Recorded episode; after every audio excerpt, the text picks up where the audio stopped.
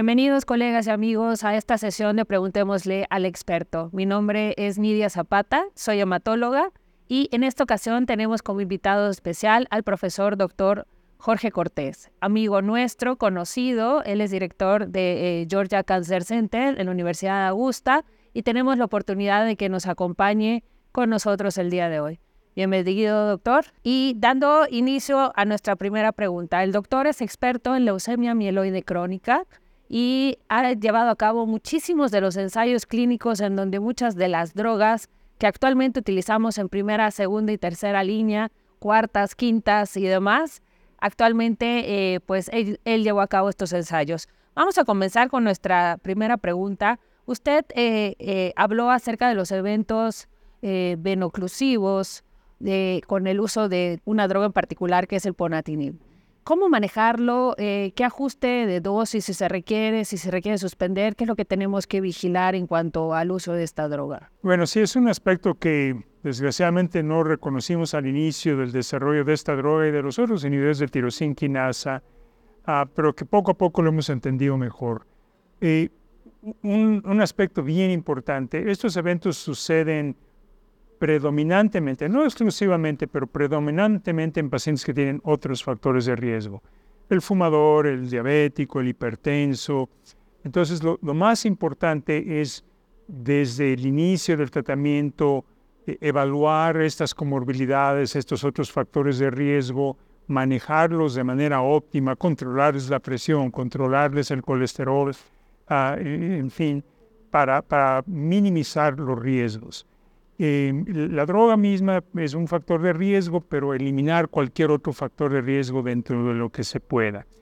Las dosis son importantes. Eh, con el ponatinib específicamente hemos confirmado que la dosis estándar, que es cuarenta y cinco miligramos, es la que mejor funciona, la que da las mejores respuestas. Pero también hemos visto que si reducimos la dosis una vez que el paciente responde, se puede mantener la respuesta en la gran mayoría de los pacientes y se reduce el riesgo.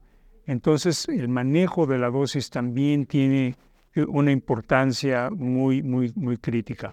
Habrá pacientes en los que uno empieza con dosis más bajas porque se puede pensar que el riesgo no es, eh, es tal que, que no acepta la dosis estándar. Y bueno, uno pierde un poco posibilidades de respuesta, pero es una cuestión de riesgo-beneficio. Hay que balancear eh, las dos cosas.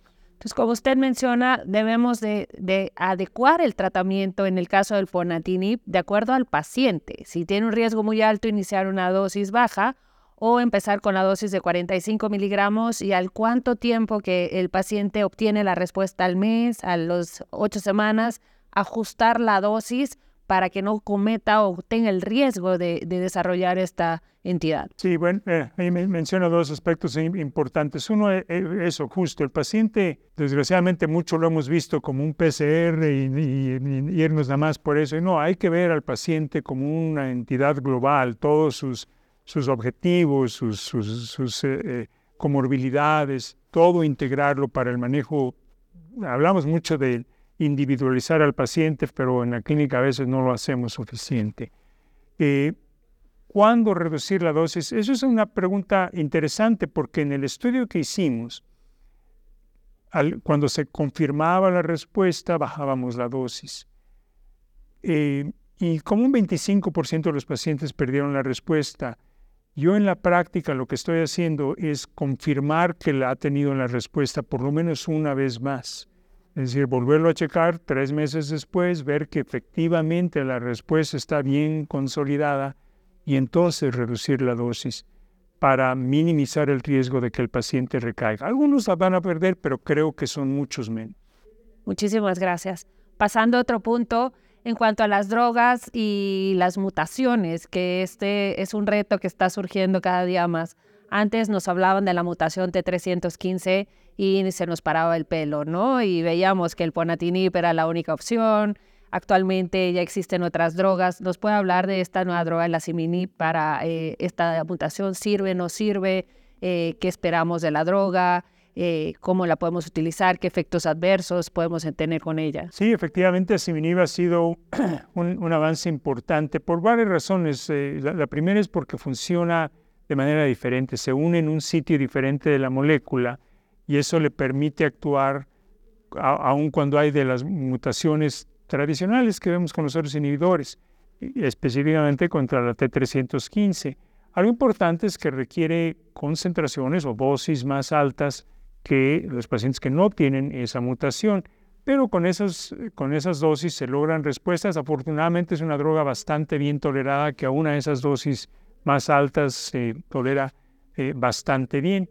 Ahora, poco a poco hemos aprendido que tal vez hay otras mutaciones también que, re, que probablemente requieren esas dosis más altas que necesitamos uh, investigar más y, y ajustar un poco más nuestro uso de la dosis a, a la circunstancia, en este caso desde el punto de vista de la mutación que, que, que esté causando la resistencia, para optimizar el, el, el empleo de la droga. Estamos justamente empezando un estudio en donde los pacientes que no responden a la dosis uh, inicial, a la estándar, les aumentamos la dosis para ver si esto puede eh, ayudarles a lograr esa respuesta que no han logrado y, y tener un, un, un uso más dinámico de las dosis, no solo por toxicidad, sino por respuesta, ¿no? Y ahora que lo menciona y en el mismo tenor, eh, sabemos que tenemos el imatinib, el nilotinib, el dasatinib, el bosutinib, el ponatinib, el asciminib. La realidad es que tenemos muchas opciones. Eh, aquí, y es la pregunta que siempre nos hemos hecho, o sea, siempre eh, pues buscábamos que fuera la T trescientos quince, pero en realidad usted menciona que hay otras y muchas más mutaciones que tenemos que vigilar. ¿Nos podría eh, mencionar algunas y cuáles serían las mejores opciones terapéuticas para esas mutaciones? Si, eh, pensando que ya no son en una primera línea, sino en una segunda o tercera línea. Sí, efectivamente, nos hemos encontrado con algunas mutaciones que, que llegan a ser un poco más complicadas eh, hoy en día.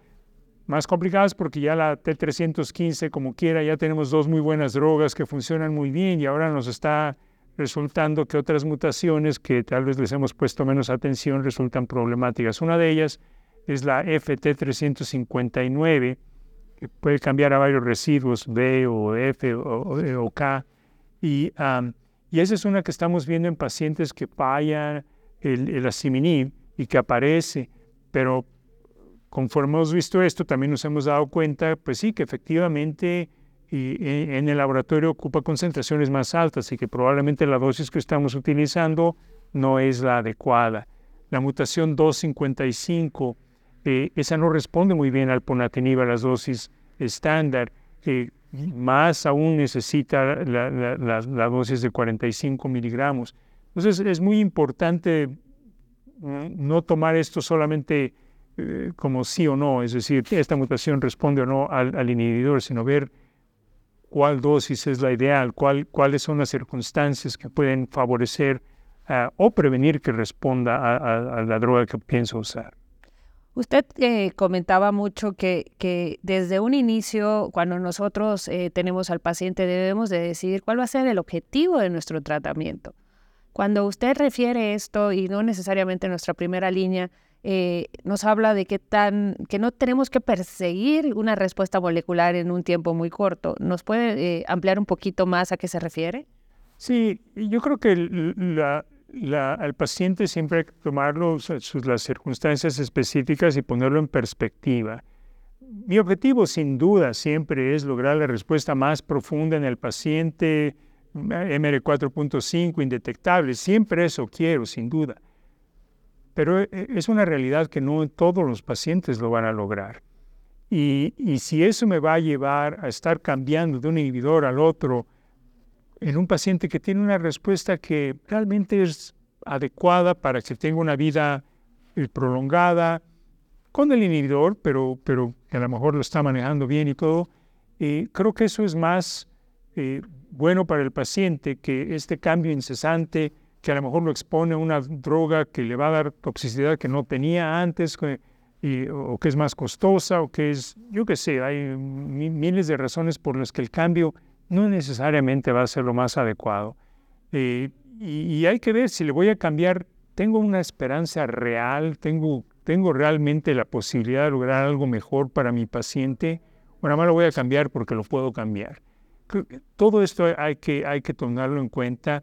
Y aceptar que para algunos pacientes la respuesta que tengo es tal vez lo mejor que se puede lograr ya una respuesta de menos de uno por ciento se asocia con una muy buena probabilidad de supervivencia. Y nuevamente, no todos los pacientes van, con lo que conocemos hoy, no todos los pacientes van a poder suspender el tratamiento. Entonces, vamos a darles lo mejor que podamos a esos eh, que, que no la van a poder suspender y, y nada más minimizarles efectos adversos, eh, inconveniencias, etcétera.